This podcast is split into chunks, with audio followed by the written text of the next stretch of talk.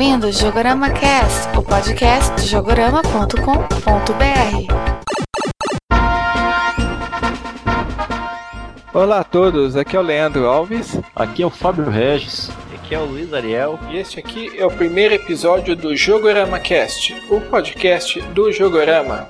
E já vamos começar com muita nostalgia, afinal o tema de hoje é qual foi o seu primeiro videogame. Vamos relembrar dos nossos primeiros consoles, dos jogos e de como o mercado mudou desde aquela época. Era que era um tempo bom, né, cara? Aquele tempo onde você ainda usava uma máquina de datilografar e prendia o dedo no meio das teclas. Ô, oh, vida boa. Exatamente, a televisão tinha uns cinco canais. A televisão era de. Exatamente. Você vai escutar tudo isso e muita conversa aleatória logo depois da leitura de e-mails.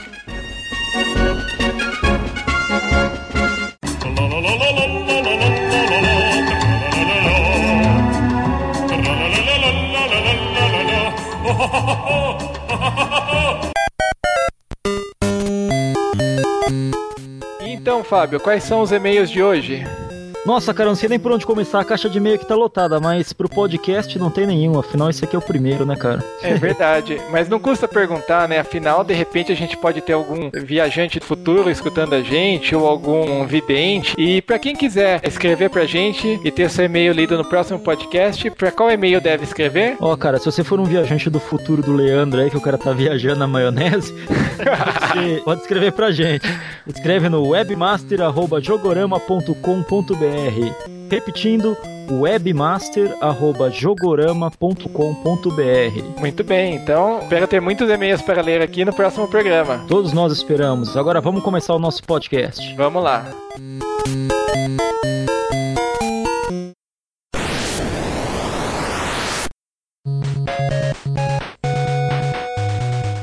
Então, Fábio, qual que foi o seu primeiro videogame? Cara, meu primeiro videogame, eu tinha uns 5 anos mais ou menos, foi o Atari, cara. Era show demais o, o joguinho. Então era assim, o único da rua que tinha o videogame. Em casa lotava pra jogar. E daí com, com o tempo, meu pai, ele viajava bastante, ainda tinha duas caixas de sapato lotadas de fitinha. Tinha muito joguinho legal. Eu me lembro assim, tinha o Pac-Man, Mega Mania, Enduro, Pitfall, River Raid, Space Invaders. Ah, e outro joguinho que eu gostava de jogar pra caramba também, que não é muito conhecido, era um tal de um Year's Revenge. Eu chamava de jogo do mosquitinho, era muito show. eu não me lembro agora o nome do autor desse jogo, mas ele fez o Year's Revenge e uns, um tempo depois o pessoal botou a maior fé nele e mandou ele fazer o jogo do ET. É, ah, que foi um fracasso do caramba, né? Enterraram várias no meio do deserto dos Estados Unidos lá. Né? Exatamente. Bacana também, que eu lembro do, do Atari, que assim, depois de um tempo de uso de tanto tira e põe fita, o negócio não dava um mau contato, né? Daí eu tinha que usar uma colher de café na, na fita junto, na hora que colocava, pra empurrar ela pra trás e fazer o jogo funcionar. Era os clássicos sopro dentro da fita, né? Pra tirar pó pra funcionar. Era muito louco. O sopro clássico. O sopro chega a ser automático. Eu sopro a fita até hoje, quando eu pego o meu Nintendo 64 pra jogar. Mesmo antes de botar, eu já dou uma soprada. É, é, é tão automático.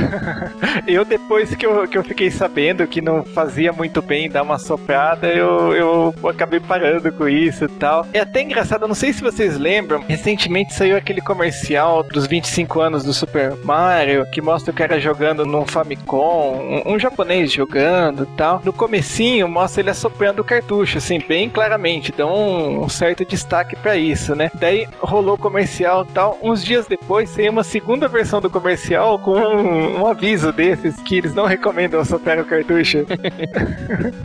Os tempos são outros mesmo. É, depois do sopro vem o cotonete, assim vai. Com certeza, daí pra pior. Mesmo sabendo que o sopro não faz muito bem pro cartucho, eu não consigo. É mais forte do que eu. Muito automático. Tá no DNA dos antigos jogadores. É, é verdade. Ninguém Hoje em dia não se faz mais isso, né? É, com certeza. DVD, DVD Blu-ray. O dia que você vê um cara soprando o Blu-ray. jogadores como antigamente. PlayStation 3, quando o jogo não pega de primeira. Se é que isso acontece hoje em dia. Se ele tenta soprar, com certeza é fim de carreira. Fora que os jogos estão no HD já, né, cara? É verdade.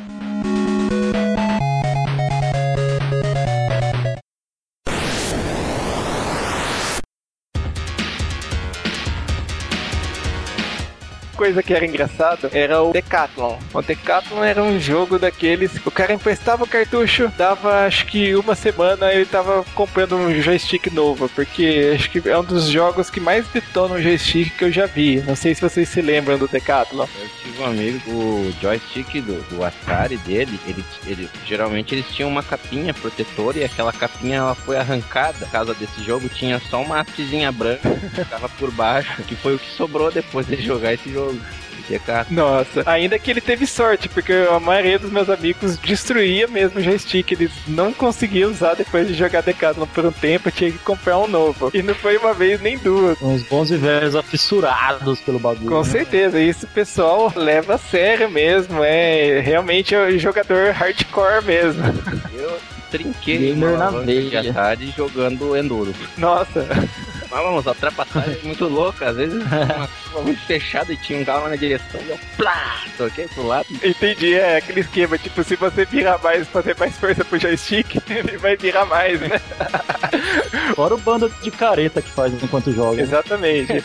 o meu irmão era engraçado ver ele jogando muito tempo antes de inventar esses joysticks com o sensor de movimento, ele já usava isso, pelo menos na cabeça dele. Então, tipo, se ele tava fazendo a curva com o carro, além de virar a alavanca do joystick, ele virava a mão pro lado que ele tava virando o carro. Mesmo.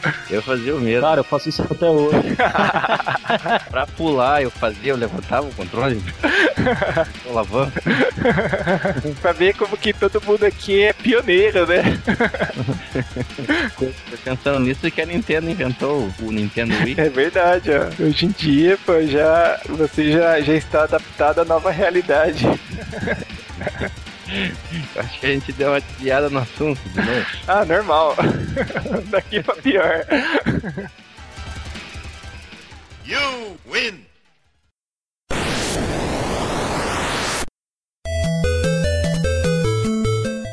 Então, Fábio, uma coisa também que é, que é curiosa é que naquela época, graças à reserva de mercado que tinha no Brasil, tinha vários modelos genéricos de Atari. Qual que você tinha? Cara, o meu era originalzão, dos primeiros que saiu lá da Polivox, com frente de madeira, toda aquela frescurada toda, com um fiozinho enrolado. Ah, legal. Parecia fio de telefone. Era o clássico, então, o primeirão.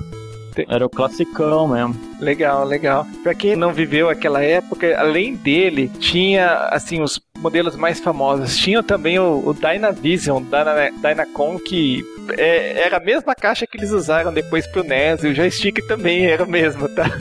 Outro também que era famoso era Super Game da CCE. Foi meu primeiro Atari e eu ganhei de presente mais ou menos em 2004, porque o meu cunhado ia jogar o videogame fora e me deu de presente. E acho que eram esses os principais, mas tinha vários outros modelos. Eu não me lembro agora qual, mas no Brasil foi o único país que lançaram um modelo muito bizarro que tinha até pausa no Atari. Uma coisa foi inédito. É, eu só lembro do botão do reset só.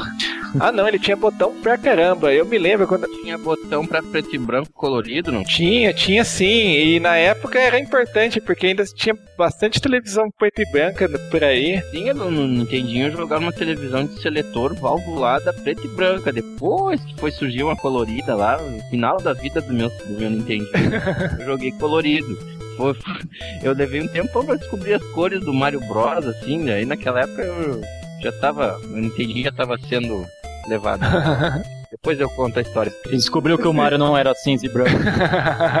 o Atari, assim, que eu, eu não, não vou me lembrar de cabeça de tudo, mas eu lembro que nas alavanquinhas ali em cima ele tinha o de o liga desliga, tinha o reset, tinha acho que o select, tinha o preto e branco e tinha o difficulty pro joystick 1 e pro joystick 2, né? Lembra que tinha o difficulty A e B? Tinha. Que isso é um negócio, acho que pro, pro- pra quem não viveu a época, muito bizarra, né? Que você tinha que mudar lá em cima da alavanquinha pra mudar a dificuldade do jogo. Se bem que nem todo jogo mudava a dificuldade, né? Mudava alguma coisa no jogo, não necessariamente a dificuldade. Alguns jogos usavam isso até pra pausa. Você mudava e ele deixava o jogo em pausa. Pois é, eu tô vendo numa foto aqui que eu tô me recordando dele.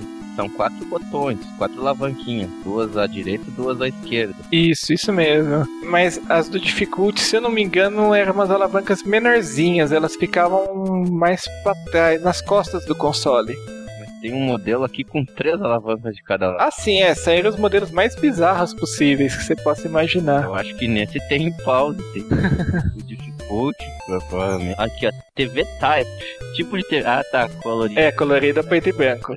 Uma coisa engraçada, devia ter uns seis anos, eu fui na casa de um primo distante e ele tava com um Atari emprestado, só que ele não sabia usar por causa dos das malditas alavanquinhas. Ele não conseguia acertar o, o Atari para jogar, até que a gente fuçou, fuçou, fuçou, conseguiu jogar com ele. Porque É uma coisa muito complexa na época, né? Oh, mas um- uma coisa que não fazia sentido pra mim, não faz até hoje, a maioria dos jogos você tem que dar reset pra começar o jogo.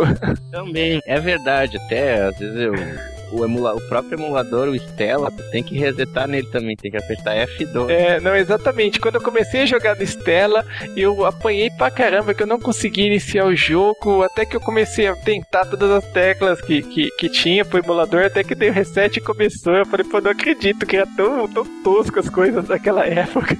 Também não entendia isso. Tinham modelos de Atari que saíam os controles, né? Outros eram grudados, se eu não me engano. Não sei se era os genéricos que o con- o controle era grudado. Os Dactara, que Aí eu lembro disso aí, cara. Era ruim pra caramba de jogar quando eu jogava em dois, isso aí. o... É, o- um dos genéricos do Atari foi o Dactar da CCE, não foi? E ele tinha É. controle grudado, se eu não me engano. É, o. o não, do- o da CC era o, o Super Game. O Dactar, eu não me lembro quem fazia, mas também não tinha certeza se ele tinha o controle ou não, porque mudou bastante. Eles lançaram vários modelos, além de ter vários modelos, cada um diferente do outro, é, os modelos tinham várias versões, né? É, realmente, eu acho que eu tô me, tô me equivocando. Tô vendo aqui. Dactar não tem nada a ver com CCE. É, não, Dactar, eu não me lembro quem fabricava ele.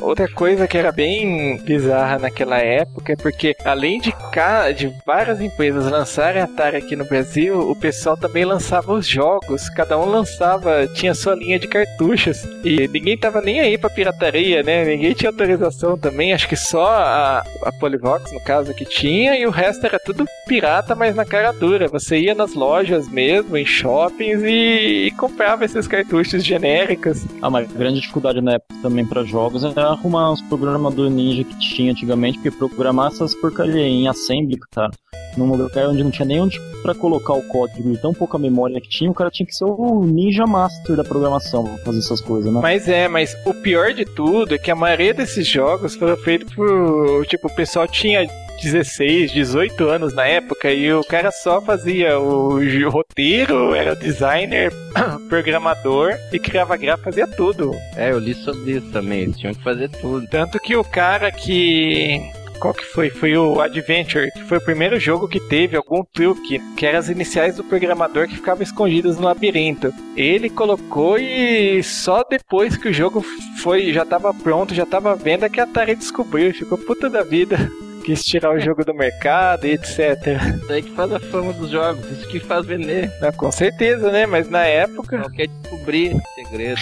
Mas na época, ele, inclusive foi engraçado, ele fez isso porque a Atari não deixava assinar os jogos. Ah, sim. Então ele queria colocar em algum lugar o nome dele, então colocou nesse lugar escondido as iniciais dele. Foi pelo menos criativo ele foi.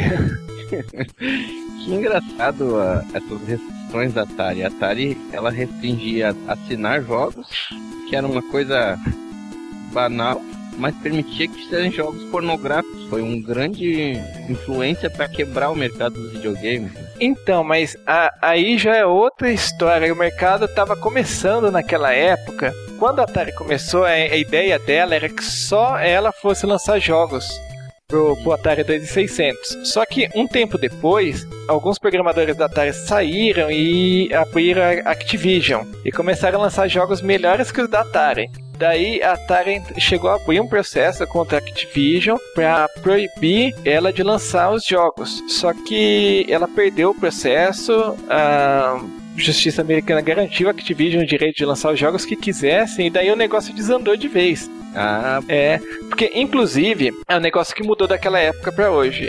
Antigamente a Atari ganhava vendendo o videogame a ideia dela é que só ela fazia os jogos e ela ganhava com os jogos. A partir do momento que outras empresas começaram a fazer jogos, ela começou a ganhar só com videogame e não ganhava mais nada com os jogos, porque outras empresas começaram a fazer jogos melhores que a Atari, ou no caso da, desses jogos pornográficos, né, começaram a, a queimar o filme da, do mercado de videogames em geral, né?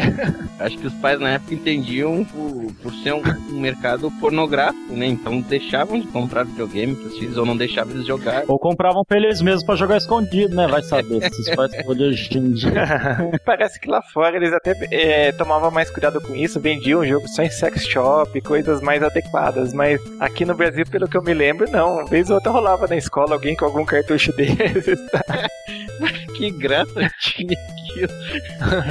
Não, era muito bizarro, muito bizarro mesmo.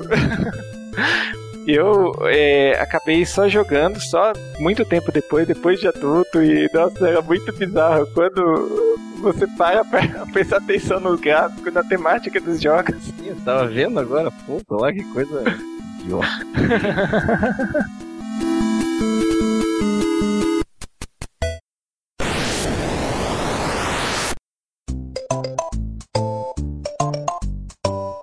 E sem ser esses jogos estranhos, falando dos jogos mais normais, quais jogos vocês gostavam? Cara, eu era viciado em Mega Mania, cara. Eu adorava Mega Mania. É um joguinho muito bom. Mega Mania rolava altas discussões para falar o que que tava aparecendo na tela, se eram diamantes, pneus, o que que tava... Ah, é. Tinha uma fase que descia umas batatas loucas lá, eu fazia, falava que era bola de saco de ouro, né? Porque é um negócio muito estranho. Então, um amigo meu falava que era asteroides, outro falava que era um queijo, entendeu? graças àqueles gráficos bizarros, você tinha que, que usar a imaginação. Sempre, né, cara? Um, um que eu gostava era o Keystone Keepers. Oh, era muito bom, né? Eu, eu chamava de ladrãozinho aquele jogo lá. É verdade. Tava roubando ourinho, subindo na escada rolante, era show o joguinho. Verdade. Ah, eu chamava de polícia ladrão. Isso, é, exatamente isso daí. Tinha que correr atrás do, do ladrão no shopping. Sei lá, basicamente. Resumindo, né? A gente era tudo novo, ninguém nem sabia falar inglês direito e enfiava o nome que quisesse no joguinho, né? Ninguém chamava Exatamente. de Keystone Keeper, era polícia ladrão, ladrãozinho, o jogo das navinhas, aquele do aviãozinho, o outro de corrida. A ideia foi pior. Duro. O que, que era River Raid, não sabia nada. oh, falando em River Raid, River Raid é outro clássico. Esse eu jogava pra caramba, gostava muito. Era bom demais mesmo. Fora, tinha um, um, um, amigo meu que ele, o pessoal ficava enganando ele na escola, falando que chegou no final do River Raid, que tinha um navio gigante, outro falava que tinha um avião gigante, sabe? E não ah, tem... se matava, passava a madrugada jogando pra chegar lá. E não chegava nunca. A gente ia pra dormir pensando, pô, o cara é bom, né? Mas é. Mas sabia, tem. Os jogos da Activision, no geral, tem um final quando o placar enche de 9, sim. Eu não lembro até quanto que vai, mas tipo, quando o placar estoura, o jogo para. É mais um cara de, de erro de programação e tal, mas. Como o Pac-Man. Isso, exatamente, como o Pac-Man. Dá aquela travada estranha. E... Não, eu não, não sabia que tinha fim essas coisas, não. Tem, tem sim, o pessoal, só que o pessoal funciona no código fonte, se eu não me engano, do River Raid há uns anos atrás. Mas eu mesmo não cheguei a ver, tá? Esse é um. Eu só li a respeito, depois vou ver se eu acho alguma coisa mais concreta. Uhum. Qual outro jogo vocês gostavam? Cara, não, não variava muito de River Raid, Mega Mania, Enduro e o Pitfall. Pitfall gostava pra caramba também. Eu não costumava jogar muita coisa assim diferente desses, não. Eu gostava muito do Frostbite.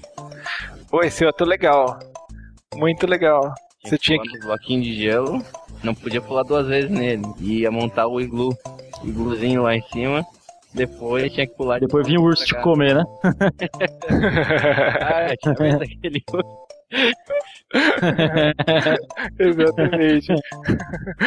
um outro jogo que eu gostava quando era criança era dos Smurfs. Ah, isso era legal, eu gostava também. A musiquinha era bem irritante, hein? A musiquinha era, mas pô, a gente era criança e não tinha muito, não era muito crítico na época, tava ótimo. E para ajudar, ele foi o jogo que foi assim, inovador na época que inventou o pulo duplo, né? Ah, é verdade. É verdade. Você só usava pulo duplo. Eu fui jogar esses tempos atrás, eu não me lembrava disso e não conseguia passar da primeira cerquinha. E depois que eu vi pulo duplo toda hora. No segundo nível vem duas cerquinhas. É. Até o pulo duplo não passa. Não, é muito engraçado. Quem não tá acostumado, você termina o jogo em 5 minutos, depois você volta pro começo. Ô, mas uma coisa que é clássica também. Você lembra que nesse jogo, eu acho que foi daí que começou aquela frescura que tem em tudo quanto é jogo. Que você se ferrava com o Smurf pra tudo, pra tudo quanto é lado, pra no final ir lá e beijar Smurfette. Tudo quanto é jogo, você sempre tem que salvar a maldita da princesa. Quando que vão fazer um jogo que a maldita da princesa salva a gente, cara? Porque a gente só se fode pra salvar a princesa, porra. É, isso é verdade. Faz muito sentido. Faz muito sentido mesmo. Pior que falando assim, eu não consigo me lembrar de nenhum jogo.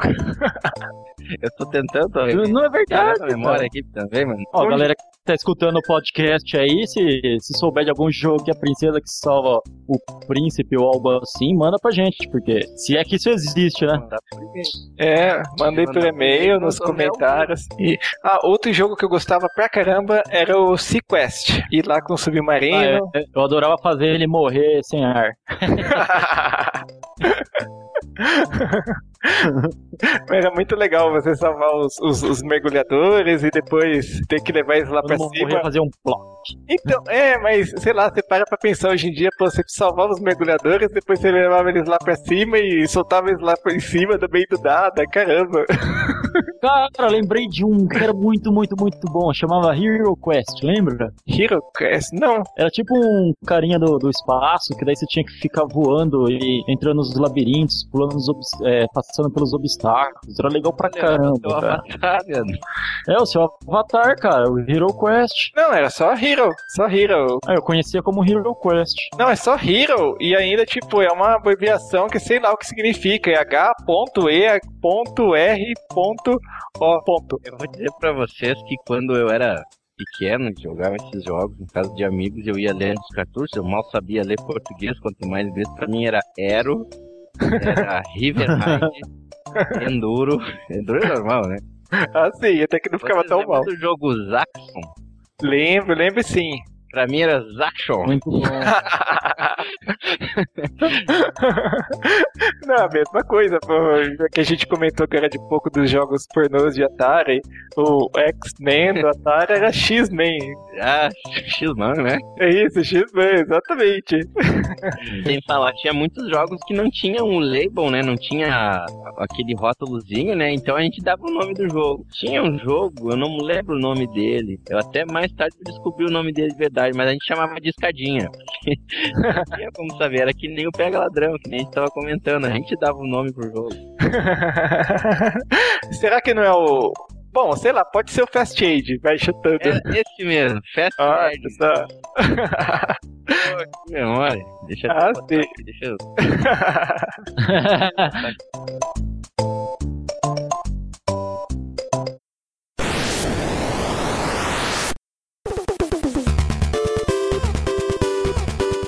lembrado do, do jogo do, do filme Halloween que tinha o assassino correndo atrás da gente com a faquinha? lembro, lembro sim que você andava meio sem rumo lá pela casa e tocava aquela música. E agora, eu só não me lembro se a música. Eu chamava de Sexta-feira 13, cara. Então, é, aqui no Brasil o pessoal foi tosco e lançou o jogo do Halloween como sexta-feira 13, tá? Não é essa memória que está te traindo. É a mesma coisa. É os toscos que mudaram o nome do jogo, tá? Não sei, porque talvez porque o Sexta-feira 13 era muito mais popular e tal, né? Mas esse jogo era engraçado porque você andava meio sem rumo pela casa até de que era com o Michael Myers. Agora eu não me lembro se a música tocava só quando ele aparecia ou se tocava toda hora, né? Se eu não me engano, é quando ele aparecia, e dava um pânico. A gente começava a correr, tentar entrar na primeira porta que saía.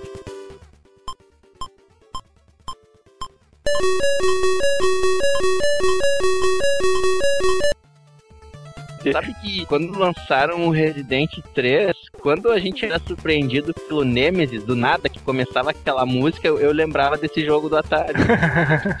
Mas esse jogo do Atari tem uma coisa que é engraçada, se o Michael Myers te pegava, ele te decapitava, lembra? Ele, Assim, sim. é, ele decapitava você e a mulherzinha ficava correndo sem cabeça e com sangue espirrando. É igual uma galinha degolada. né? Isso, exatamente. Era o jogo de terror da época, nossa, ante ano eu joguei isso no dava medo, hein, velho? Pô, dava medo. Não, isso é interessante. E foi que na época, apesar de, dos pesares, ninguém comentava de ser um jogo violento e tal, ninguém tava nem aí, né? É verdade, não tinha. Ah, mas, mas também, não tinha né? ainda essa censura de, de violência, no caso. Aham. Eu acho que a censura, a censura pra violência surgiu depois do lançamento dos jogos do Mortal Kombat. É, isso é verdade. É, o único jogo do Atari que eu me lembro que teve algum problema com violência foi o Massacre da Serra Elétrica, que por acaso eu não me lembro o nome em inglês. Tentar descobrir. É, se eu não me engano é Texas Chainsaw Massacre, uma coisa assim. Porque você jogava com Leatherface, com assassino e ia atrás do pessoal. Então era do tipo assim, você não era vítima, você que provocava violência. É, Texas Chainsaw Massacre. Então, Ah, assim, aí fazia uma certa apologia, né? é, Fugia do. Tu era o assassino. Exatamente. Tu também que, que eu me lembrei era típico do Atari, que hoje em dia você não vê mais, assim, fugindo totalmente desse coisa violenta, mas era o. Eu não me recordo o nome também, aquele jogo de esconde-esconde que tinha pro Atari. Vocês já chega- chegaram a jogar esse? Pô, eu lembro, cara. É, eu. Eu lembro desse joguinho. Tinha várias casinhas, assim, ficar escondendo. né? Isso, exato. Agora, ó, a grande sacada do jogo, assim, que o negócio que você não vê mais nos dias de hoje é que quando você se escondia com o bonequinho, você tinha que pedir pra outra pessoa sair da sala, alguma coisa, para ela não ver onde você tava se escondendo. Daí você pedia pra ela vir e ela ia te procurar. Ah, tá aqui, ó, Sneak and Peek. Ah, eu já ia chutar que era o Haunted House, mas é outro. outro. Não, não é outro. Esse, esse é muito tosco. Você imagina que você começa com um bonequinho andando sozinho pela casa, tem um sofá, Ah, tô vendo. Eu tô indo no, no Google aqui, tô dando uma piada. Até que tinha um gráfico legal esse joguinho pra época. Ah, sim, isso é verdade, mas assim, na época eu achava ele chato, assim, sabe? Porque, é, imagina, a pessoa. É, não, mas, é, tipo, pra começar você tinha aquele anticlímax no começo que você tinha que ficar lá esperando a pessoa se esconder. E depois você ia, ficava andando pela casa e olhar, tá atrás do sofá? Não, não tá atrás do sofá. Está atrás da cortina? Não, não está. Está debaixo do tapete? Não está. Ah, Era muito chato, muito demorado.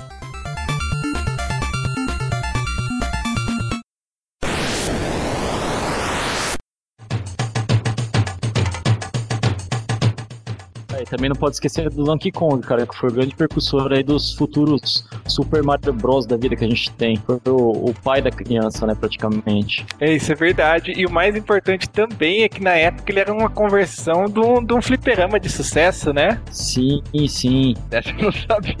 Não sabia, não tinha. O fliperama do Donkey Kong saiu primeiro. Na época já foi o Miyamoto que trabalhou. Era, ele era recém-contratado na Nintendo. Ele queria fazer alguma coisa estilo King Kong. Long ah, sim, eu lembro que houve até um processo, né? Isso, exato. Porque ele. O pessoal achou que ficou parecido demais, né? E o Mario na época nem tinha nome, né? Era Jumpman. É Jumpman.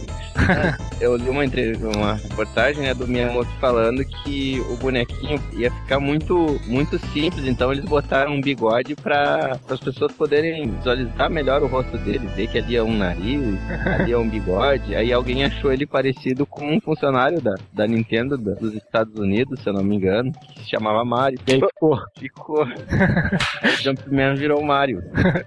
E o mais legal é que, além do Donkey Kong, saiu outro jogo do Mario pro Atari, que era o Mario Bros. É, muita gente deve se lembrar dele. Fase secreta que tinha no Super Mario 3, que você jogava, é, que vinha umas tartarugas, você pulava no bloco embaixo dela, ela virava de ponta cabeça, depois você pulava em cima pra matar ela. Isso aí sai uma moedinha. Isso, exato. Esse jogo no Esse jogo eu acabei conhecendo só na época do, do Nintendinho mesmo, no Mario 3, muito tempo depois que eu fui descobrir que saiu pro, pro Fliperama, pro Atari e, nossa, pro um monte de videogame na época.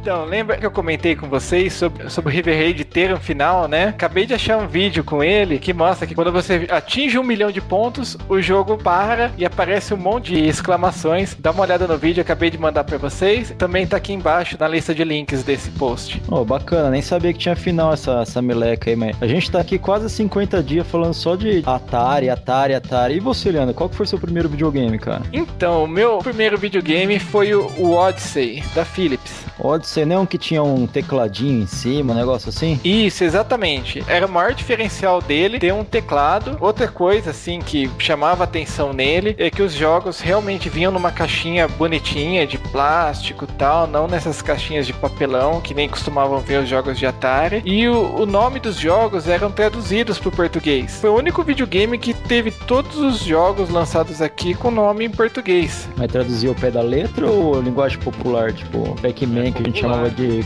come-come, essas coisas, hein? Depende, alguns até que fizeram um serviço legal. Agora, outros, por exemplo, junto com, com o Odyssey vinha um cartucho com três jogos. Em português, os três jogos eram Fórmula 1, Interlagos e Cryptologic, tá? E o nome original em inglês era Speedway, Spinout e Cryptologic, tá? Então, não eram todos os jogos que seguiam, que tinha uma tradução ao pé da letra. Aliás, uma que chamava muita atenção era um jogo do Didi na Mina Encantada. Na época, ainda os Trapalhões eram legais, faziam sucesso e lançaram um jogo com o Didi na capa. No jogo em si, não faz nenhuma referência a Trapalhões, a Didi, não tem uma os jogos de Odyssey não tinham uma tela de título assim como o do Atari. Só muito tempo depois que eu ouvi falar que o jogo é, originalmente se chamava Pick Axe Beach. Era o mesmo jogo, não muda nada, tá? Só o título que era diferente e a capinha. Eu tô vendo aqui sobre, sobre isso.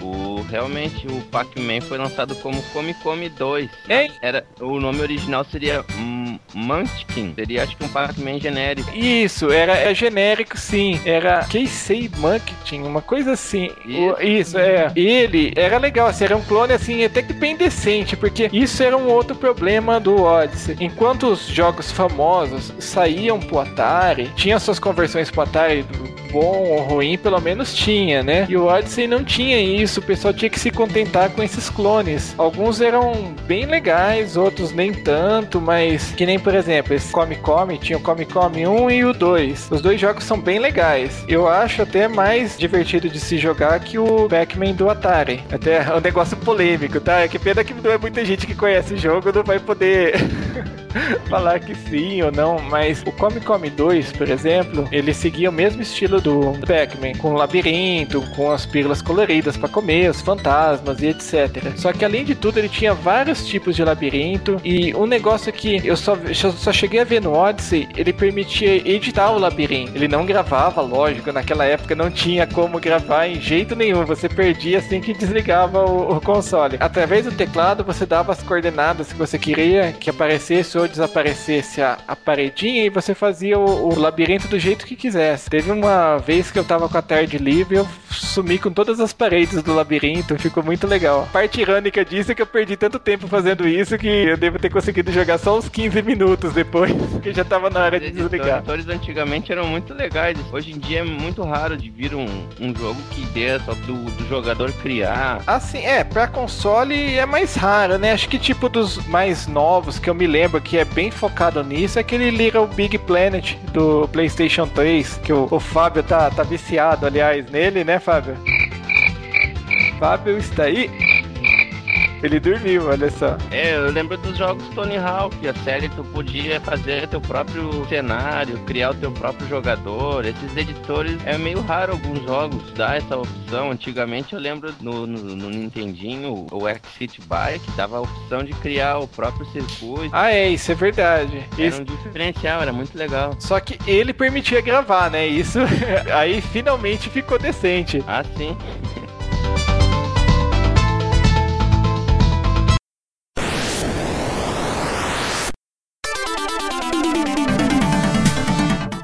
Então, cara, você acabou de falar aí do Little Big Planet, cara. Eu tô viciado nesse joguinho. Eu passei o dia inteiro hoje. Eu acordei cedinho, fiquei jogando Little Big Planet, joguei online, daí depois eu fui criar fase. Pô, editor de fase do Little Big Planet é muito bacana, cara. Tem muito recurso legal. Só que, nossa, é fodificantemente foda construir as fazinhas, cara, que é muito grande o cenário e cada tipo de elemento age de acordo com a física. Meu, é muito show o negócio. É, isso é bem legal. demais jogar. Recomendo absurdo. Eu cheguei a ver uma vez um vídeo do cara que fez uma calculadora no Little Big Planet, assim, uma calculadora, acho que fazia só as quatro operações, mas realmente funcionava, tá? E só com engrenagenzinha, com coisa do jogo. Eu achei muito louca essa ideia. Dá porque tem bastante botãozinho e dá pra fazer o mesmo sistema que acontece com os chaveadores eletrônicos. Se o cara for muito louco, o cara constrói mesmo. Tem, tem que estar com muito tempo livre sem o que fazer pra construir, mas dá pra construir sim. Concordo com isso. Aquele jogo Spore também, eu não sei. Não fez tanto sucesso, né? Acredito eu. Também tinha um editor muito legal de, de bichinho, de monstrinho, né? Ah, sim, isso, isso tinha mesmo, mas eu, eu cheguei a jogar o Spore até quase até no final. Só que o problema é que todas essas fases eram meio assim, o jogo ficava meio raso, sabe? Não tinha muita profundidade. Outra coisa também que eu achei que, é que foi fraco é que, apesar de você ter um editor legal de, da criatura, você usava ele na segunda fase. Basicamente, tudo que você fazia na primeira não valia muita coisa, entendeu? E já poderia estar valendo, sei lá, de repente você tá seguindo um caminho diferente e tudo, tá? Pena. É. Pelo que eu li dele, a ideia me pareceu boa. Acho que não aproveitaram bem. É, eu também achei que poderia ter sido assim um jogo muito melhor do que foi, prometeu muito e acabou decepcionando.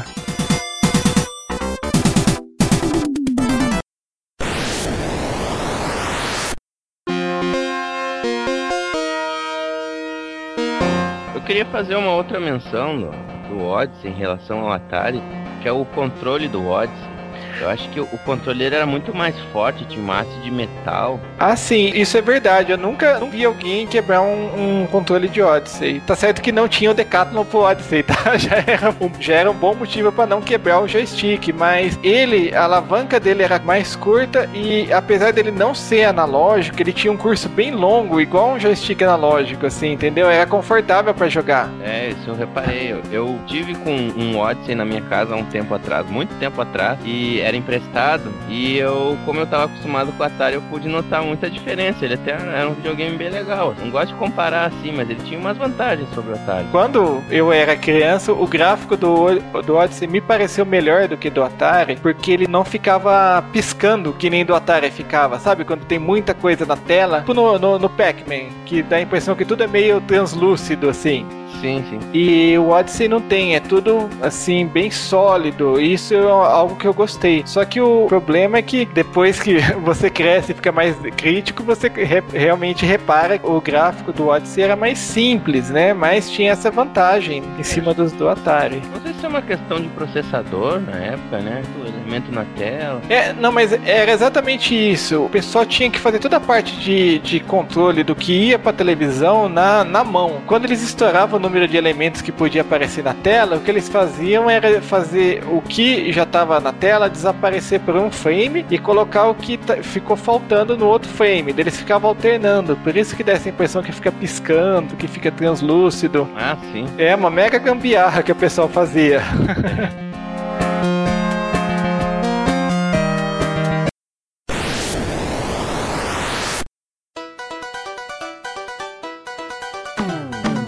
Cara, tô dando uma olhada aqui no nome dos jogos, cara, que tem cada nome tosco, cara. Olha o nome dos jogos aqui, ó. Balão Travesso, Defensores da Liberdade, Macacos Me Mordam. que mais tem? Serpente do Poder, Senhor das Trevas. Tipo, acho que esse negócio era pra dar medo, né? Bem nominho assim, bem da- época mesmo, né? Abelhas Assassinas. Mas Tem um aqui chamado Acoplagem. Tem um joguinho aqui chamado Resgate. Esse aqui parece bacana, lembra um pouco aquele Shoplife. Mas é, esse, esse próprio resgate também lembrava um pouco. Amigo meu tinha esse jogo, eu cheguei a jogar uma vez. Você tinha que resgatar, não lembro, tipo 10 sobreviventes em um determinado tempo, algo assim. É, realmente é a, a mecânica do Shoplifter, né? Salvar os, os reféns. Aqui eu tô vendo, vai um helicópterozinho e tem um uma pessoinha em cima de um prédio ali. Era bem essa mecânica. Eu cheguei a ter o balão travesso, tal. Balão travessa era um jogo até que legalzinho. Você andava com um balão no cenário, assim, tinha alguns brinquedos. Você ganhava ponto brincando nos brinquedos, só que você não podia deixar o balão estourar. Então você podia deixar ou o balão solto ou ficar com ele na mão. Só que em determinadas partes do cenário você não, pod não podia passar com o balão. Então tinha alguns momentos que você tinha que soltar o balão, ir no brinquedo, voltar, pegar o balão, entendeu? Até que era interessante. Pô, legal.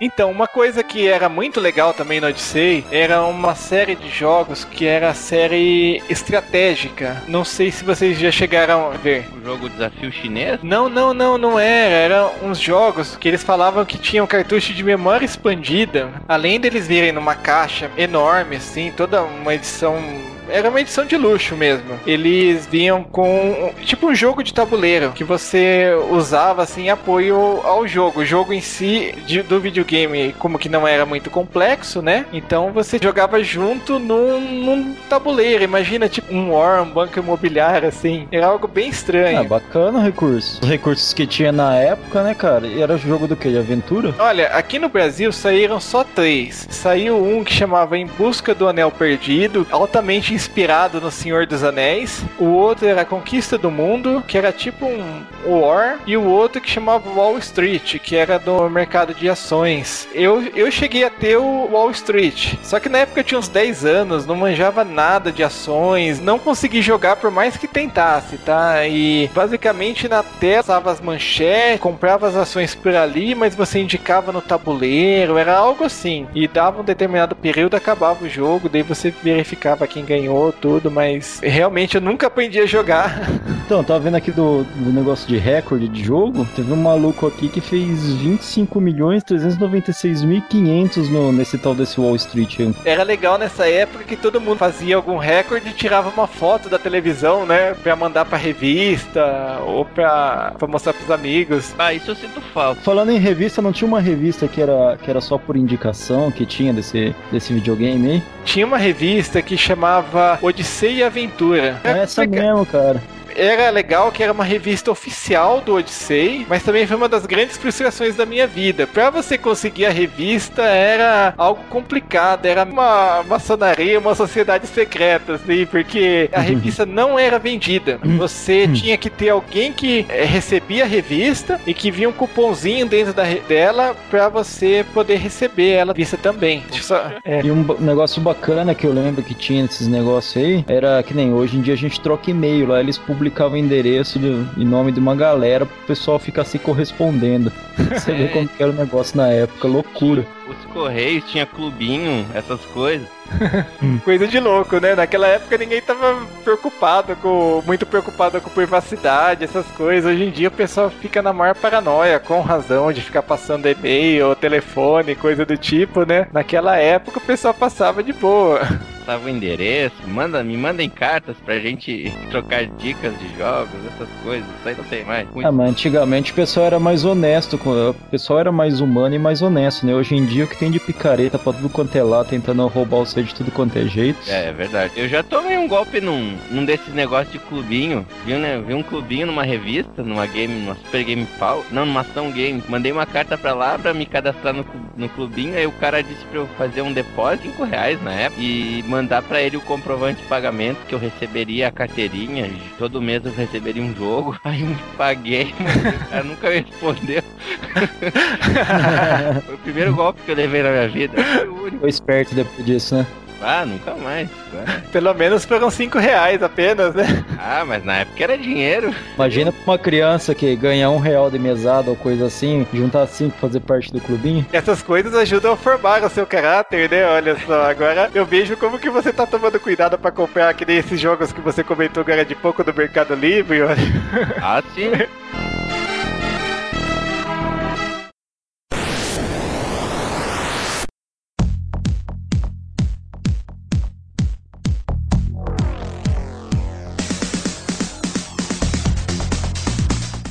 O Odyssey, apesar umas de umas capinhas toscas e tinha umas capas bem legais aqui. né? Aliás, era uma coisa que você tinha que ficar esperto, né? Porque a capa tinha aquele desenho legal e o jogo em si não era tão legal assim. Nunca era tão parecido com a capa. Mas isso era um problema do Atari, dos outros consoles da época também, né? Mas a escrita da- dos jogos da capinha do, do Odyssey é bem psicodélica, bem colorido o negócio, hein? O negócio que também era engraçado é que sempre o nome dos jogos terminava com uma exclamação. Ah, realmente. Tô reparando isso agora. É. Duelo no Velho Oeste. Guerra- Guerra de nervos. Guerra de nervos. É. Tinha uns lances meio futurísticos, uns robôs, uns circuitos, sempre assim, né? É, mas daí você ia jogar, eram uns bonequinhos meio genérico e tal. É, eu não sei dizer o porquê, mas o Odyssey tinha um gráfico meio padronizado, assim, a maioria dos jogos tinha um, o personagem era parecido ou igual mesmo. É verdade, por exemplo, eu reparei isso agora. Cadê o jogo? Aquele jogo Resgate, o bonequinho que a gente resgatava de helicóptero é o mesmo bonequinho que tem no jogo voleibol. Os jogadorzinhos são iguais. É, exatamente. E se for ver o, o próprio Didi na mina encantada, é o mesmo bonequinho. É verdade, aqui não tem, não acho que não, com, com os gráficos, os recursos daquela época, não tinha como fazer muito diferente.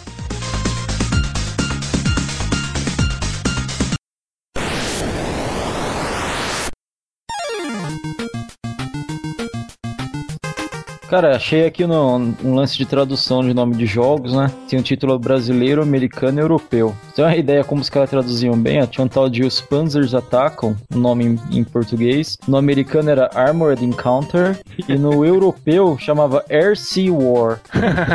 Porque é tudo um negócio assim, bem na estica o bagulho. Mas tem outros casos. Por exemplo, lógica chinesa. O nome nos Estados Unidos era Dynasty. E na, na Europa era Samurai. Tô vendo aqui, loucura o bagulho, hein? Tem um outro aqui que é ó, OVNI, UFO ou Satellite Attack. Qual vocês preferem? É tudo a mesma porcaria, só muda o nome da região. Tinha o esqui nos Alpes, que no- nos Estados Unidos ele se chamava Alpine Sky e na Europa só Sky. Qual a diferença?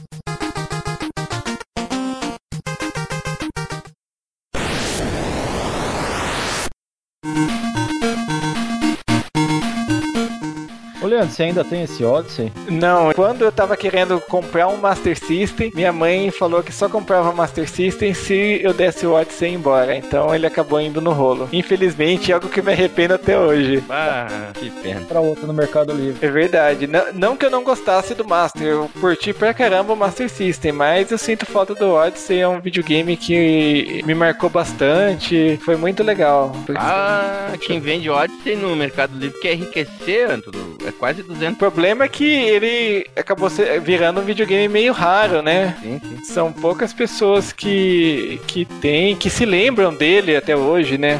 Naquela época era engraçado que você não via cartucho pirata do Odyssey, tá? Era só original mesmo.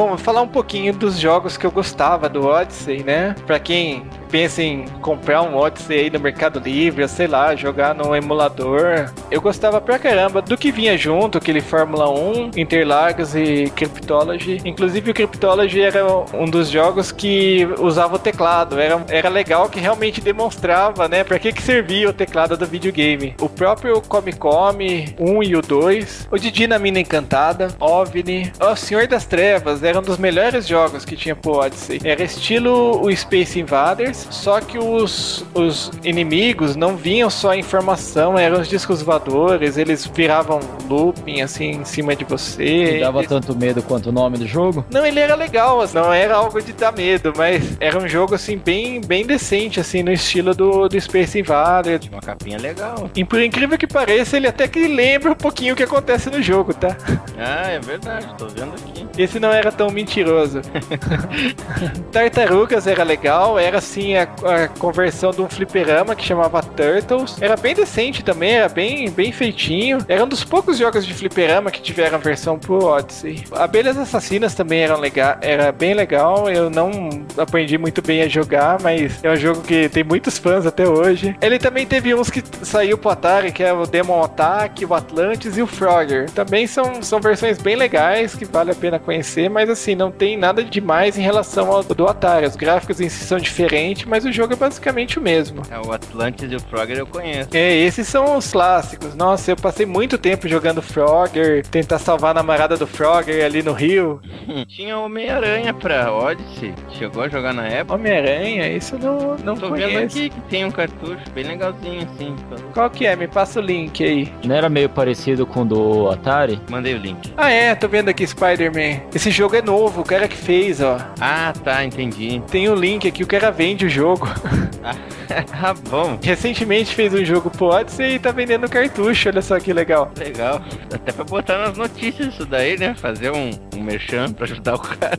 Ah, com certeza. Não, é que realmente eu não, eu não fiquei sabendo. Eu, eu nunca cheguei a publicar nenhuma notícia sobre ele, porque realmente eu nunca vi aparecer nada de novidade, mas eu publicaria assim sem pensar duas vezes.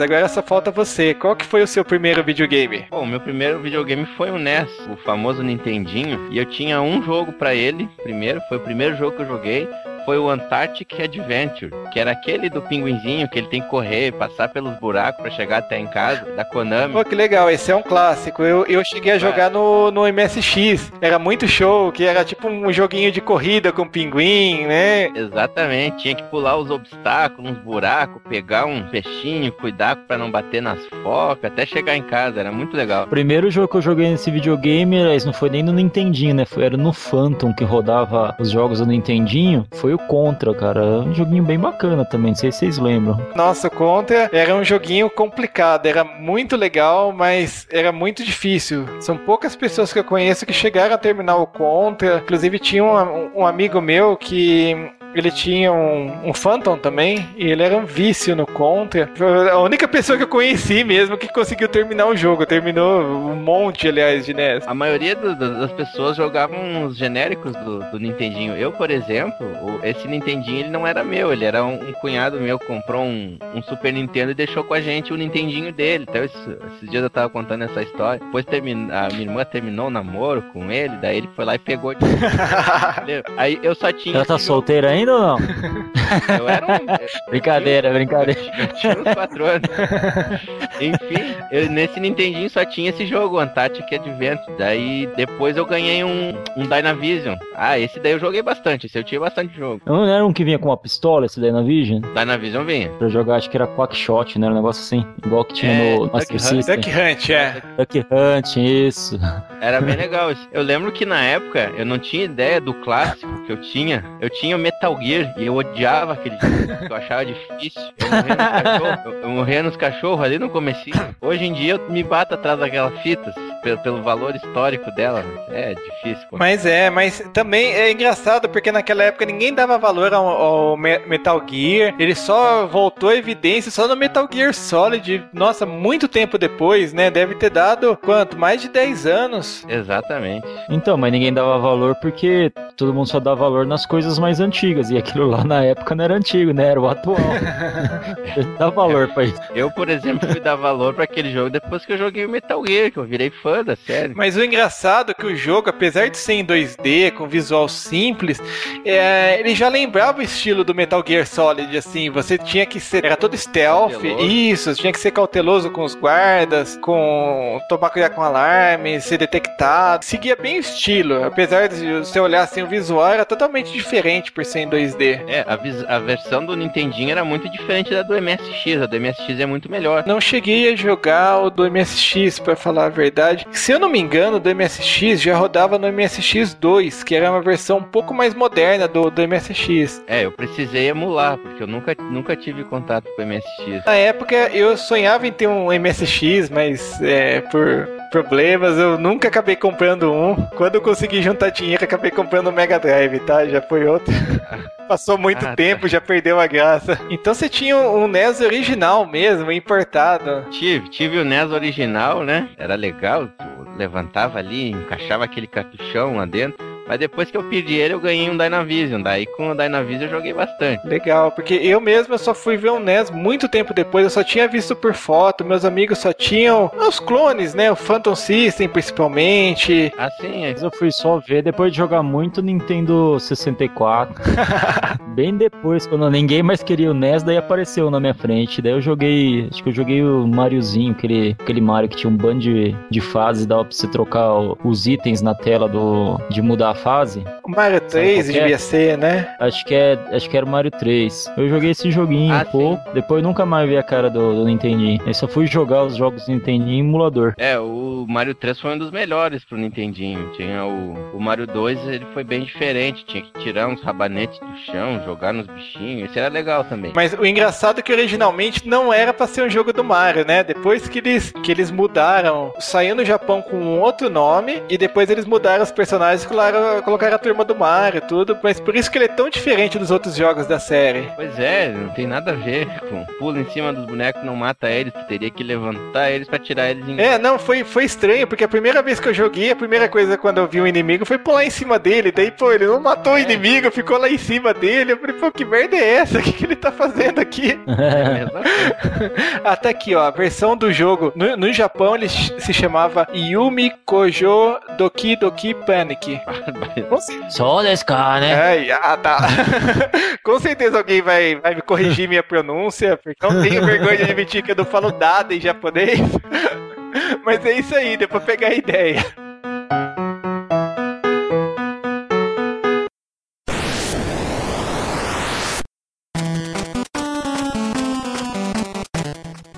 Outra coisa que era bem interessante na época do Nintendinho, que assim como aconteceu no Atari, muita gente lançava cartucho pra ele. Então tinha a própria CCE lançava, a Gradiente também. Então cada um tinha sua linha de cartuchos. Alguns lançavam aqueles cartuchos americanos de 72 pinos, outros lançavam aqueles cartuchos de 60 pinos japoneses. Não tinha um padrão e muita gente tinha aqueles adaptadores, né? É, o adaptador pra deixar o cartucho maior, né? Agora, o melhor de tudo era a linha de cartucho da CC, do, do Turbo Game, que eles traduziam a descrição dos jogos e ficava terrível. Uma descrição era pior que a outra. Por exemplo, ó, do Rockman 2, ou Mega Man, como você preferir. Você está numa metrópole e vive lutando contra inúmeros inimigos da cidade. Você tem oito opções. Escolha o inimigo que você quer enfrentar e lute no ambiente de cada um, no subterrâneo da cidade. Esse jogo é sensacional. É, esse jogo é sensacional. Eles que colocaram, tá? Não sou eu admirando o jogo.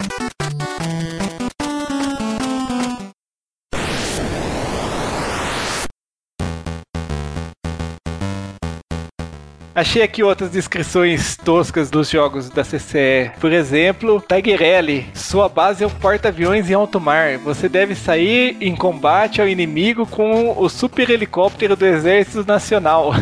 Esse helicóptero é equipado com muitas armas, mas não subestime o inimigo. Ele é muito perigoso. Ah, Cara, eu achei um aqui que, eu, que o jogo deve ser mais, mais forte ainda, cara. Um tal de Circus Charlie. Tipo, Você é um artista e vive perigosamente as aventuras no mundo do circo. Pula arco de fogo, anda na corda bamba, faz acrobacias e muitas outras coisas. E no final de cada número, imagina só, o público aplaude pra você. Que coisa bonita. Deve ser a coisa mais fofa da voz esse negócio, né? Seja o melhor artista do circo. Ô, coisa de louco. Mas o melhor ainda é você faz acrobacias com S ainda, né? Pelo amor de Deus. Tá bem escrito o negócio. Muito bem escrito. Tem aqui a tradução do Matt Ryder. Esse jogo eu tinha ele pro, no Dynavision e ele era todo em português. Eu lembro quando passava a fase aparecia assim, ó, você já pode tentar o próximo. Uma coisa assim. Olha a descrição dele. Imagine que você é um solitário defensor da justiça, que sai com sua motocicleta à caça de bandido. Motocicleta, olha o linguajar da época. Seu percurso é difícil e cheio de obstáculos, mas você tem que destruir tudo o que vier pela frente. Você pode optar por quatro tipos de jogos e até mesmo construir sua própria pista. Para selecionar os trechos da pista, pressione cima ou baixo. Em seguida, pressione B, juntamente com direita. Para fixar na tela, pressione A. Caramba, tinha que colocar isso na descrição do jogo. Era descrição e o manual ao mesmo tempo. Ótimo. E o outro aqui também parece piada, o do Contra. Lê aí, Leandro, esse, esse do Contra. Parece piada, cara. Arnold Schwarzenegger e Rambo estão lutando contra um exército inimigo para cumprir uma missão secreta. Eles passam por diversos obstáculos utilizando várias armas, lasers, metralhadoras e etc. Lute com muita coragem e técnica para vencer o inimigo e cumprir a missão. Nossa, eu não sei nem por onde começar. e o pior é que por mais tosco que possa parecer, até que lembra vagamente alguma coisa do Rambo, sair atirando em todo mundo tal, Ah, né? Com certeza. Pelo menos até aparecer os alienígenas, né? Aí já, já não É. tem mais nada a ver.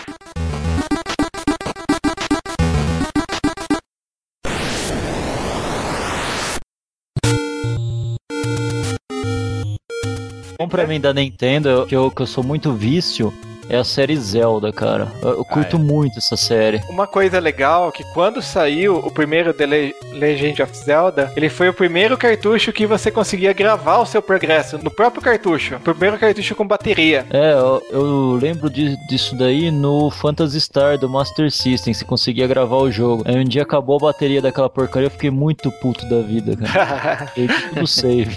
Ainda mais aonde, né? Em RPG. É, e tinha o Buck Rogers também, aconteceu isso. Nossa, eu ficava muito pé da vida.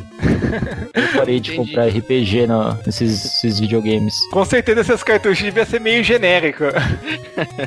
Zelda 2 no Nintendinho, esse eu não cheguei a jogar, ele é, ele é, fizeram um jogo de aventura, ele é a visão dele é, é de lado, que nem o Mario. Daí eu tinha curiosidade de jogar. Ele mudou pra caramba. Agora, eu não, eu não cheguei a jogar também, mas se eu não me engano, são só em algumas partes do jogo que muda a visão. Eu não tenho muita certeza nisso. Falando em Zelda, tá pra sair um Zelda novo aí ano que vem, né? Nintendo não, não se cansa de lançar, né? De novos Zelda, mas Ah. também a série, digamos assim, que nunca perdeu o pique todos esses anos, né? Consegue se reinventar e inovar a cada jogo, né? É, eu noto que no Zelda Ah, tem- sim. Todos os jogos têm uma realidade alternativa, assim. Tipo, no Ocarina of Time tem a fase do Link pequeno e o Link adulto. No, no Super Nintendo era tem o, o mundo normal e aquele mundo da escuridão. Sempre tem uma realidade que se alterna. Ah, o Twilight Princess também, né? Tem o normal, tem o da escuridão, que ele vira um lobinho. É. e tem aquele, o, o Minish Cap, que ele fica. Tem ele normal e ele é pequeno, né?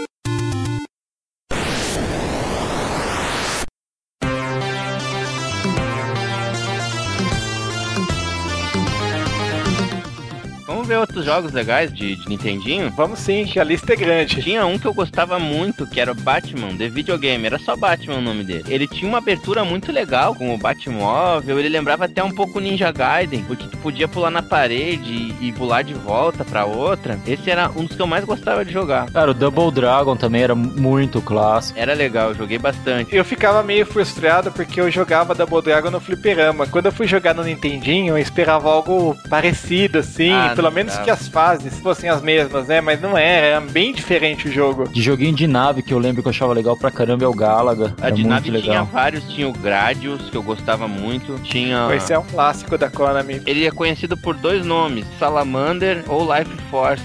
Eu gostava bastante, também é da Konami. Um bacana também era dos Simpsons, do o Battletoads também era muito bom. O do Simpsons Nossa. tinha dois, tinha o contra os Space Mutantes e o Bat vs The World, né? Contra o mundo, eu preferia o do mundo. Tinha aquela fase que ele descia de skate na muralha da China. Mas é, os mutantes, quem fez aquele jogo não tinha noção como dosar a jogabilidade, é, a dificuldade do jogo. Não tinha password, não tinha como gravar e o jogo era difícil pra caramba. Eu nunca passei da segunda fase. Eu nunca passei do shopping center. É, mesmo problema que eu. Tinha uma parte no museu, se eu não me engano, você tinha que passar por um dinossauro e tinha um bloco invisível pra você conseguir passar por ele. Como se já não bastasse tudo que você fazia até chegar nessa parte, você tinha que achar um bloco invisível. É complicado, eu também. Olha só, cara, olhando aqui o nome dos jogos, eu vi que tinha o Monopoly aqui. E eu vi hoje aqui na, na, na PSN, os caras colocando a propaganda lá, primeira vez na, na, na história que a gente tá colocando o jogo Monopoly pra poder ser jogado num videogame. E já tinha isso aqui, tipo, os caras tão mentindo, velho. Cara, mano. Propaganda enganosa, olha só. É que já passou tanto tempo que o pessoal esqueceu que existe.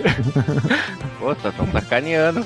Tem até no GameSpot aqui, Monopoly pra, pra Nintendinho. Off-road também era legal pra caramba, cara. Eu lembro desse off-road. Nossa, velho. Daquele RT Pro A- AM. Ah, era no mesmo estilo do off-road. Você via a pista completa na tela. Eram dois jogadores e dois controlados pelo videogame. Assim. Ganhava um dinheirinho pra comprar peça do carro pra tunar ele, né, cara? É, acho que foi um dos primeiros jogos que eu vi isso acontecer. Então, mas esses dois jogos foram baseados no mais antigo ainda, que chamava Super Sprint, da Atari. Ele chegou a sair pro Nintendinho e sair pro Fliperama também. Era o mesmo esquema, pista vista por cima, quatro carros na mesma corrida, você pegava umas, se eu não me engano, umas chaves inglesas que você comprava upgrade depois, né? Tudo a ver, né? Você comprava peça pro carro usando chave inglesa, né? Tem também a série do Mega Man também, que era muito legal de jogar. Foi isso é verdade. É. Bem lembrado. O Mega Man começou no, no Nintendinho e foi até o 6. Conseguiu melhorar cada jogo, por mais que eles lançassem um jogo atrás do outro, né? É verdade. Eu achava difícil pra caramba. Mas é mesmo. Uma outra série também que ficou famosa no Nintendinho foi Castlevania. Ah, é verdade, eu ia falar nele. Eu É mesmo. Castlevania saiu primeiro no, no Fliperama, que chamava, se não me engano, Vam- Vampire Killer. Mas no Nintendinho que ele ganhou fama, ninguém lembra da versão do Fliperama. Olha, tem um outro jogo também super famoso que os carinhas falavam assim, ó. Cauabanga! Te lembra alguma coisa? Opa! Opa, Tartarugas Ninja, principalmente o segundo, The Arcade Game, era muito show. O primeiro deixou muita gente frustrada, né? Que ia achar que ia achar o jogo do Fliperama lá e não tinha nada a ver. É, Bomberman também é bacana. Jogo até hoje, cara. Também. Kate or Die eu gostava bastante. O Skate or Die era legal. O 2, principalmente, a abertura dele era uma das melhores que tinha pro Nintendinho. Não sei se vocês lembram, que ele ficava falando Skate or Die. Cara, eu tô vendo aqui um outro jogo que eu não conheço, chama Adventure Island. Parece o Mario de sunga verde, velho. Esse é um clássico. É o clássico mesmo. Pode até andar de skate, você pega uns machadinhos, tem uma, uma série de coisas. Ele lembra até um pouco de Joey Mac, uma mistura de Joey Mac com Mario. Mas é, ele é um clássico. Saiu, se eu não me engano, três jogos dele pro Nintendinho. Saiu depois o Super Adventure Island pro, pro Mas o estilo Super do NES. gráfico aqui, o estilo do gráfico dos desenhos lembra muito assim o Wonder Boy do Master System, cara. Eu não, não estou lembrando muito bem, mas se eu não me engano, eles são da mesma empresa, ou tiveram a mesma equipe, eles têm alguma coisa a ver um com o outro. Eu tô vendo do estilinho assim do desenho da, da, da fase e pelos traços do bonequinho, cara. Só falta colocar uma fralda e um cabelinho amarelo aqui, fica igualzinho Wonder Boy.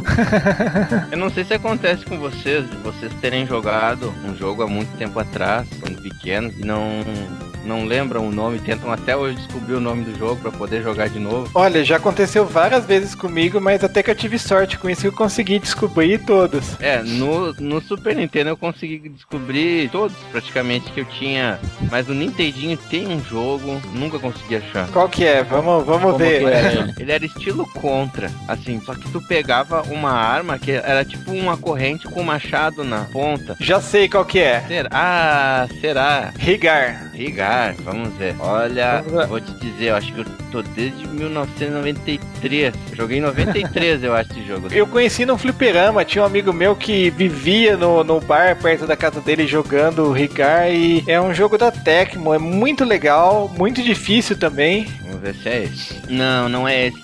Rigar, eu tô olhando aqui, tu vai numa floresta. Esse que eu jogava é um cenário meio futurístico, umas coisas de, de metal, assim. Certo, não, então não é o caso não, realmente o Rigar é mais assim, um clima Medieval. mais antigo, medieval, isso. Não, ainda não é esse. Então dá mais alguma dica aí, vamos ver. Tinha umas coisas assim, de, tipo, tu, tu ir naquelas plataformas giratórias, tipo uma roda gigante, assim, que eu vivia. Eu sempre caía lá embaixo na primeira tentativa, assim, na primeira fase. Ah, vai demorar pra achar esse jogo. Quando você falou que parecia um, um chicote assim com um disco, eu me lembrei do Rigar, porque a arma dele até chama Disc Armor, uma coisa assim. Aham. Que é exatamente isso, como se fosse uma coisa giratória, assim, uma arma giratória que ele lança em cima dos inimigos com uma corrente. É, esse dia até achei um top 100 jogos de Nintendinho e olhei um por um, mas nenhum era ele. Kid Icarus era um jogo muito legal também. Esse é um que a Nintendo deixou muito fã frustrado, né? Que lançou um jogo legal, foi um dos primeiros jogos do Nintendinho e depois nunca lançou uma continuação, né? Eu não sei se não teve uma recente dele. Não, o Kid Icarus, se eu não me engano, saiu pro Game Boy só, isso. Saiu pro primeiro Game Boy e depois nunca mais teve outro jogo. Agora que ela anunciou um que vai sair pro Nintendo 3DS, né? Mas o Nintendo 3DS nem saiu ainda, pra quem tá ouvindo esse podcast do futuro, tudo. O Nintendo 3DS não foi lançado, o jogo é só uma promessa.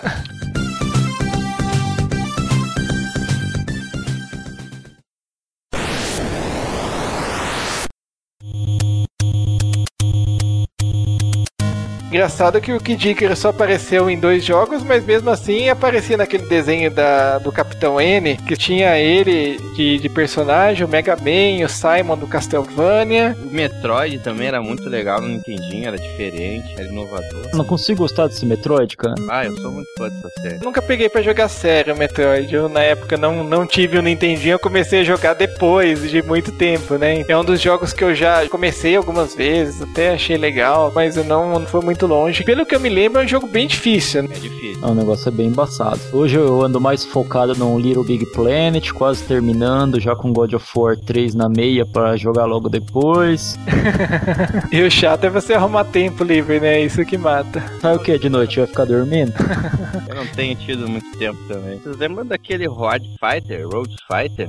Que era da Konami, tinha que, tinha que subir a, a, a, a autostrada, assim, né? Desviando dos carros. Tinha, às vezes aparecia um carrinho colorido que era gasolina. Conheci esse jogo no MSX também, que eu joguei muito mais no, no- ele no MSX do que no próprio Nintendinho. E era muito legal, é um daqueles joguinhos bem viciante. Até hoje eu ainda jogo ele de vez em quando. É, a Konami foi uma das empresas que mais apoiou o MSX, né? Que mais lançou jogos pra ele. E como o MSX era, tinha gráficos muito melhores que o Nintendinho, ela teve que adaptar é, pra portar ele pro Nintendinho. Foram- os gráficos eram bem, eram bem inferiores, mas a diversão era, era tanto quanto, era tão boa quanto no MSX. No geral, as conversões ficaram bem legais. assim. Pelo menos por foto, às vezes é até difícil se diferenciar uma da outra, na maioria dos casos. É o caso do Fantastic Adventure, do pinguinzinho que corre pra casa. Do MSX e do Nintendinho a versão é muito parecida. Nunca cheguei a jogar um depois, logo depois do outro, assim, pra comparar, mas assim, de cabeça eu não, não consigo me lembrar de muita diferença. Ah, um jogo de Nintendinho que eu adorava e jogo até hoje é o Excite Bike. Ah, que joguinho bacana. Muito legal você ficar rampando, acertando o ângulo da motinha pra não cair muito inclinado tomar um capote. Eu gostava de editar, fazer uma pista pra outra pessoa correr, né? Pra ver, ver quanto tempo ela fazia na minha pista,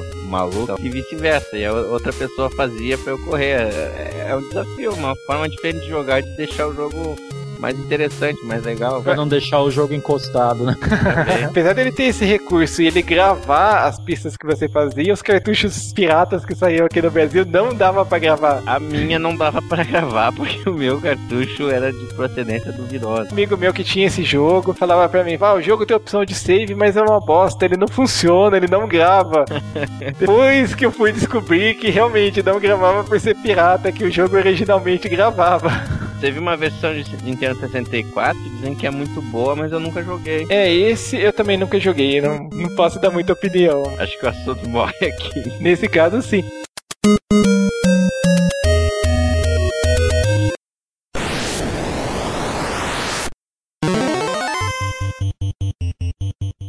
Outra série importante que nasceu no Nintendinho foi Final Fantasy. Antes de ganhar milhares de continuações, o primeiro jogo saiu do Nintendinho. Milhares você tá sendo bonzinho, né? Eu li numa matéria sobre o Final Fantasy, acho que foi numa daquelas revistas antigas da Ação Game, o criador do jogo, Square, né, a empresa, ela tava pra fechar praticamente. Eles iam tentar tudo nesse último jogo. Aí o criador, eu não sei qual era a função dele no desenvolvimento, se era produção, direção, ele disse que ele não era muito bom em jogos de ação, ele era muito bom em contar histórias. Então ele fez toda, todo o enredo do jogo e o jogo foi lançado com esse nome porque realmente era a fantasia final, era a última cartada da Square antes de anunciar a falência, antes de fechar as portas. E o jogo fez tanto sucesso que rendeu tanta grana que eles conseguiram se manter. Realmente, o jogo salvou a empresa. Ao contrário do que normalmente acontece, que várias empresas conseguem falir por causa do jogo, o Final Fantasy não só conseguiu salvar salvar a Square, como conseguiu tornar ela uma grande empresa. Mas daí também devia ter trocado o nome, né? Já que era Final Fantasy, a empresa levantou, podia ser Fantasy Reborn ou algo assim, cara. De repente, o pessoal comprou porque achou que era o último, né? Tem que insistir na ideia. Mas hoje em dia, depois desses 412 mil que já saíram, já sabe que não é o Final Fantasy mais. Uma hora pode ser, por que não? Você vai perder o último?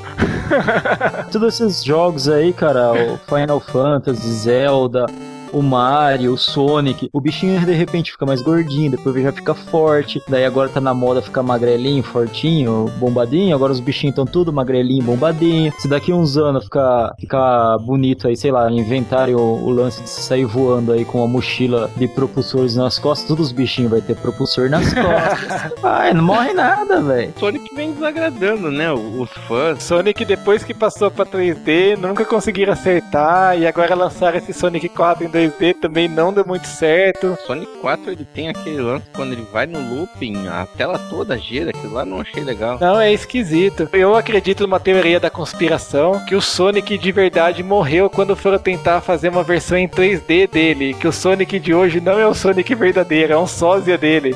Mas esse Sonic magrinho não é legal, eu acho que aquele de antigamente, gordinho, era mais carismático, esse Sonic mais radical. Agora que o spinning era bem melhor, né, cara? Você ia fazer lá o looping, ele entrava no loop com velocidade e saía com puta velocidade. Agora ele entra, perde velocidade e para depois que termina de fazer o loop, velho.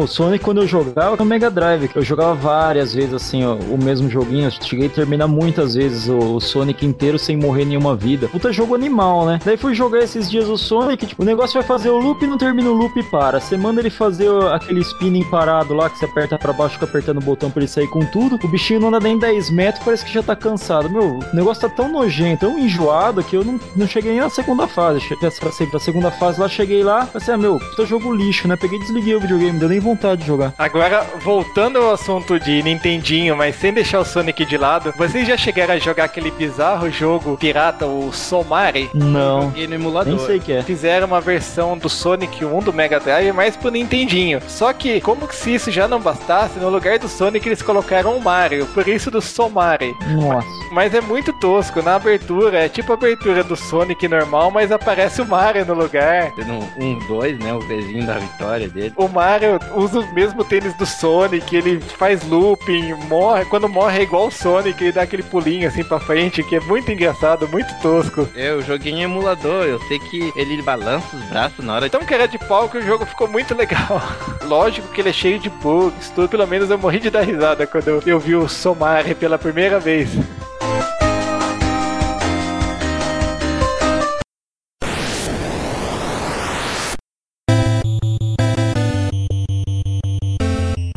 Outro jogo que marcou a época no Nintendinho foi o Mike Tyson's Punch Out. Na época fez um grande sucesso porque além de ser a prime primeira vez que um jogo da série Punch Out saía num videogame, né? Porque só tinha saído pro fliperama, ele também tinha o Mike Tyson, que na época fazia um sucesso pra caramba. E além de tudo, ainda usava aquela Power Glove. Eu conhecia a série só por Punch Out, eu, não, eu nem sabia que era um jogo do, Michael, do Mike Tyson no começo, né? Conhecia ele no Super Nintendo como Super Punch Out, eu achava um jogo difícil. Depois que eu fui descobrir que era a sequência de um clássico, né? Do Punch Out, que uma vez foi Mike Tyson's Punch Out. A Nintendo tirou o nome do Mike Tyson aquela vez que ele foi preso. Originalmente, o Mike Tyson era o último inimigo do jogo. Se eu não me engano, depois ficou sendo Mr. Dream, uma coisa assim. Tinha golpe de morder a orelha também ou não? Não, na época o Mike Tyson não precisava apelar, ele derrubava qualquer um em 20 segundos.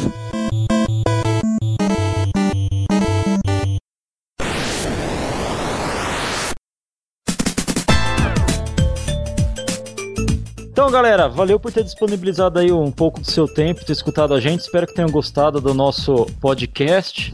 E fiquem à vontade, escrevam pra gente. A gente tem a nossa sessão de perguntas e respostas para poder interagir melhor com o nosso público e quer saber o que, que vocês acharam. Pode também mandar críticas, elogios, e sugestões também, a gente pode fazer alguma coisa também, dependendo do interesse da galera que está escutando. A gente conta com a participação de vocês. Obrigado!